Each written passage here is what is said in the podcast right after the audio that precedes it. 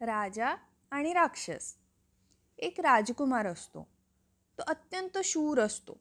एक दिवस तो जंगलातून जात असताना त्याला एक राक्षस अडवतो. राक्षस त्याला धमकावतो आता मी तुला खाणार आहे. राजकुमार म्हणतो मी तुला माझ्या शस्त्राने ठार मारून टाकीन. राजपुत्र राक्षसाबरोबर खूप वेळा धैर्याने लढाई करतो. राक्षसाला आश्चर्य वाटतं. तो राजकुमाराला विचारतो तू मला खरंच घाबरत नाहीस?